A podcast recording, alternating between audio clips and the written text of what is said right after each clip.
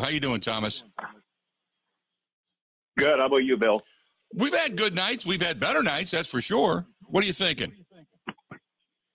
Well, hey, I have just three uh, takeaways from the game, and then I'm I'm curious to get your thought, your grade on this game, and then also your grade on the season six way uh, six weeks through, if that's right. Sure, absolutely. All right.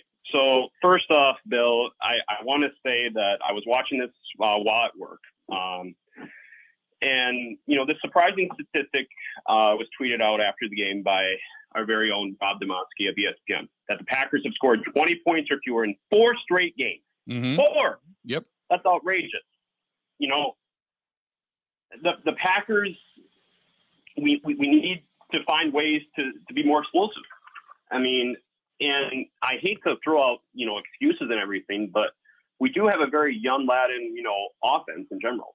You know, I saw, you know, Christian Watson went down um, with the injury. I'm, I'm not sure specifically what. I mean, maybe you know that, but um, Watson looked to be a knee issue. Yeah, the like- way he went down, the way he buckled. Yeah, that's what I thought too. There, Bill. Uh, um, it didn't look good though um, when I saw it originally, you know, on the replay. But I mean, time will only tell like what actually will come of it. You know what I mean? Mm-hmm. Right. Uh, and then like Eric Stokes too. I saw that. I, I didn't see the play. Well, actually, I, I lied. I did see the play where he got injured too with the hammy, um, making his debut, debut too. Like th- those are like key playmakers right there, Bill. Right. Um, and then one final game note that I had was uh, Jordan Love again. For the second consecutive week, he throws a game-sealing interception to the Broncos. Like, Yep. like, come on, bro. Like, uh, it, it, it, it it's painstakingly awful. You know, you, you, you, just feel it and you're just kind of like scream at the top of your lungs. Is almost what I'm feeling. But Mhm. those are my takeaways, Bill. I'm just curious to see, um, again, like I mentioned there at the open, what you would grade this game A through F in six weeks, six weeks through the season. What you would grade the season as a whole, offense, de- defense, special teams, everything. You know, I appreciate the phone call. If I had to give a grade for this game, I would probably give the grade for this game like the grade for the season. This game is a microcosm of the season, not being able to score in the first first half, then trying to play a game of comeback, having mistakes that ultimately cost you a ball game, cost you a drive, cost you a score, uh, whether it be the players and the execution, uh, a penalty that's thrown is something that the sideline can't get in in time. There's miscommunication. I, I, I'd go a D for the season. I, I, th- this game is a microcosm of what we have seen. And what is so disappointing, what is so disappointing was I really wanted to see this team come out clean and crisp this week because I thought one game in 21 days to try to fix all the problems. Maybe the problems are just too many, you know, I and, and it just isn't fixable. I don't know.